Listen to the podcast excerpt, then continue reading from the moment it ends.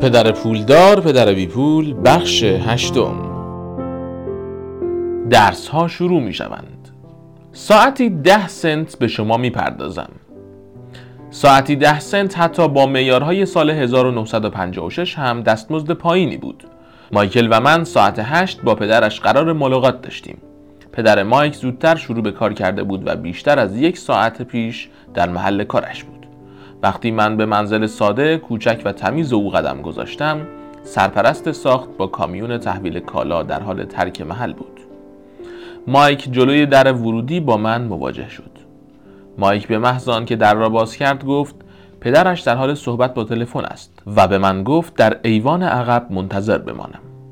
همین که به آستانه این خانه قدیمی قدم گذاشتم کف چوبی کهنه آن به ناله درآمد. یک فرش رنگ رو رفته ارزان درست بعد از در قرار داشت.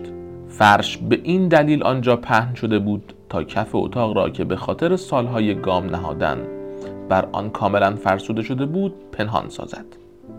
فرش اگرچه تمیز بود اما به قدری کهنه بود که باید تعویز می‌شد. به محض ورود به اتاق نشیمن باریک احساس ترسی به من دست داد. زیرا این اتاق با مبلمان پوسیده قدیمی مزین به اقلام اضافی که امروزه جزو کالاهای کلکسیونرها می باشد پر شده بود. روی مبل دو خانم کمی مسنتر از مادرم نشسته بودند. بعد از خانم ها مردی با لباس کار نشسته بود.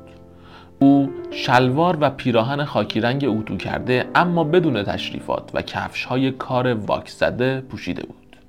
حدود ده سال از پدر من بزرگتر بود باید بگویم حدود 45 سال داشت. وقتی مایک و من از کنار آنها عبور کردیم تا به آشپزخانه و از آنجا به ایوان مشرف به حیات عقبی برویم به ما لبخند زدند. من هم با خجالت لبخندی زدم. پرسیدم آن آدم کی هستند؟ اوه آنها برای پدرم کار می‌کنند مرد مسن انبار کالاهای پدرم را اداره می کند و خانمها مدیرهای رستوران هستند و سرپرست ساخت را که دیدی در روی طرح جاده‌ای در فاصله حدود پنج مایلی اینجا کار می نماید. سرپرست دیگر که مسیر خانه ها را می سازد قبل از اینکه به اینجا برسی بیرون رفته بود. من پرسیدم آیا این امور همیشه به همین منوال است؟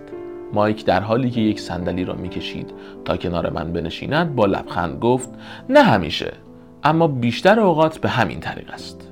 مایک گفت من از او پرسیدم ممکن است به ما آموزش دهد چگونه پول درآوریم؟ من با کنجکاوی محتاطانه ای پرسیدم اوه و او چه پاسخی داد؟ خوب مایک ابتدا نگاه خندهداری به روی صورتش ایجاد نمود و بعد گفت او یک پیشنهاد برای ما دارد. من در حالی که روی صندلی به طرف دیوار تاب میخوردم گفتم عجب. و در حالی که فقط دو پایه صندلی روی زمین و دو پایه دیگر روی هوا بود روی صندلی نشسته بودم. مایک هم همینطور نشست. پرسیدم آیا میدانی پیشنهادش چیست؟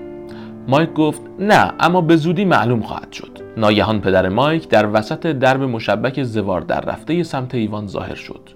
مایک و من بدون آنکه فرصت احترام داشته باشیم از وحشت روی پاهای خود جست زدیم.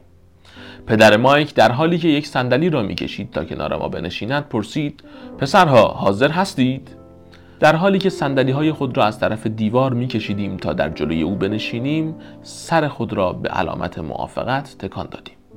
او مرد بزرگی حدود 186 سانتی متر قد و تقریبا 90 کیلوگرم وزن داشت. پدر من قد بلندتر اما حدود همان وزن و پنج سال بزرگتر از پدر مایک بود.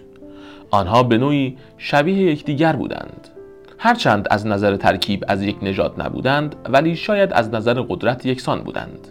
مایک می‌گوید تو می‌خواهی راه پول درآوردن را یاد بگیری. درست است رابرت؟ من سرم را با کمی ترس به سرعت تکان دادم. پشت کلمات و لبخند او قدرت زیادی نهفته بود. خیلی خوب. پیشنهاد من این است. من به شما آموزش می دهم اما مانند کلاس درس نخواهد بود. اگر برای من کار کنید به شما آموزش خواهم داد. اگر برای من کار نکنید به شما آموزش نخواهم داد. اگر کار کنید می توانم به شما سریعتر آموزش دهم و اگر مانند مدرسه فقط بخواهید بنشینید و گوش کنید من وقت خودم را تلف کردم. این پیشنهاد من است. یا قبول کنید یا بروید پی کارتان. من پرسیدم آه ابتدا می توانم یک سوال بپرسم؟ پدر مایک با لبخندی تمسخر آمیز گفت نه یا قبول کنید یا بروید. من خیلی کار دارم و نمی‌توانم وقتم را تلف کنم. اگر نمی‌توانید تصمیم قطعی بگیرید پس هرگز به هیچ وجه پول درآوردن را یاد نخواهید گرفت. فرصت ها می آیند و می روند توانایی درک زمان و تصمیم گیری سریع یک مهارت بزرگی است. شما برای تقاضایی که مطرح نموده اید فرصت دارید. مدرسه در ده ثانیه شروع یا تمام می شود. من گفتم قبول می کنم. مایک گفت قبول است. پدر مایک گفت بسیار عالی. خانم مارتین تا ده دقیقه دیگر به اینجا خواهد آمد. پس از صحبت با او به فروشگاه های مواد خوراکی من می روید و می توانید کار را شروع کنید. من ساعتی ده سنت به شما می پردازم و می توانید هر روز شنبه سه ساعت کار کنید. من گفتم اما من امروز مسابقه بیسبال با توپ نرم دارم. پدر مایک صدایش را پایین آورد و با لحن محکمی گفت یا قبول کنید یا بروید. من به جای بازی بیسبال با توپ نرم کار کردن را انتخاب نمودم و جواب دادم قبول می کنم. بعدا سی سنت می گیرید. مایک و من از ساعت نه صبح زیبای روز شنبه برای خانم مارتین شروع به کار نمودیم. او زنی مهربان و صبور بود.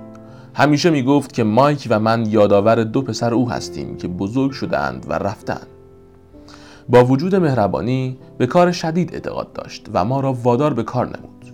او یک کارفرمای جدی و وظیفه شناس بود. سه ساعت صرف برداشتن قوطی های غذا از قفسه ها نمودیم. هر قوطی را با گردگیر تمیز کردیم تا گرد و خاک از روی آن برداشته شود و سپس آنها را دوباره در قفسه ها به طور مرتب میچیدیم. کار خسته کننده پرزحمتی بود. پدر مایک که او را پدر ثروتمند خود مینامم مالک نه فروشگاه کوچک مواد خوراکی از این نوع با تعداد زیادی توقفگاه بزرگ اتومبیل بود.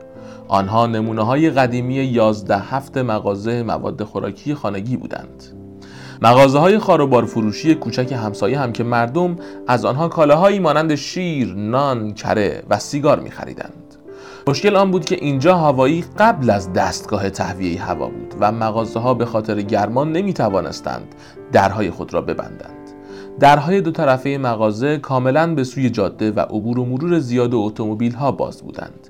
هر زمان که اتومبیل به داخل توقفگاه وارد و یا از آن خارج می گردید گرد و خاک فراوانی به داخل مغازه سرازیر می شد و بر روی کالاها می نشست از این رو تا وقتی که تهویه هوا وجود نداشت ما شغل داشتیم مایک و من به مدت سه هفته زیر نظر خانم مارتین بودیم و سه ساعت کار کردیم.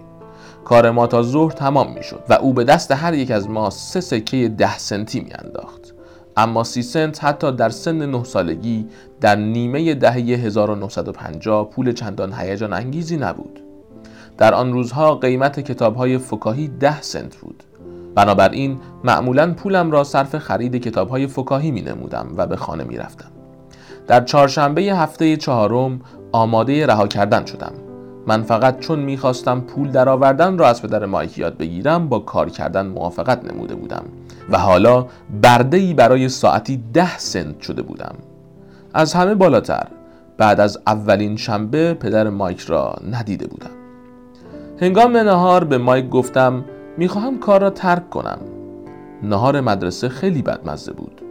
مدرسه خسته کننده بود و حالا حتی شنبه هایی را که منتظر رسیدن آن بودم از دست داده بودم اما در واقع فقط سی سنت به من می رسید این دفعه مایک خندید با خشم و اندوه پرسیدم به چه چیزی می خندی؟ مایک گفت پدرم گفته بود این اتفاق روی خواهد داد او گفت زمانی که آماده ترک کار شدی با او ملاقات کن با اوقات تلخی گفتم چی؟ او منتظر بوده است که من عصبانی شوم؟ مایک گفت چیزی شبیه آن. پدرم با دیگران تفاوت دارد. او به طریقی غیر از پدر تو آموزش می دهد پدر و مادر تو با گفتار آموزش می دهند پدر من ساکت و آرام است و فقط چند کلمه حرف می زند فقط باید تا شنبه صبر کنی. من به او خواهم گفت که تو آماده هستی. منظور تو این است که من آماده دعوا هستم؟ نه نه واقعا. اما شاید. پدر روز شنبه توضیح خواهد داد. تا شنبه منتظر نوبت ماندم. من آماده مقابله با او بودم و برای آن مجهز شده بودم. حتی پدر واقعی خودم از او عصبانی بود. پدر واقعی من که او را پدر ضعیف و توهی دست مینامم به من آموخت که پدر پولدار و قوی من قوانین کار بچه ها را زیر پا می‌گذارد و باید مورد بازجویی قرار گیرد. پدر تحصیل کرده توهی دست من گفت حق خودت را مطالبه کن. دست کم ساعتی 25 سنت باید به تو بدهد. پدر توهی دست من گفت اگر تقاضای مزد بیشتری نکنم باید بلافاصله کار را رها کنم. پدر توهی دست من با خشم و نفرت گفت تو به هیچ وجه به آن شغل لعنتی نیاز نداری. در ساعت هشت صبح روز شنبه از همان در زوار در رفته منزل مایک وارد شدم. پایان بخش هشتم.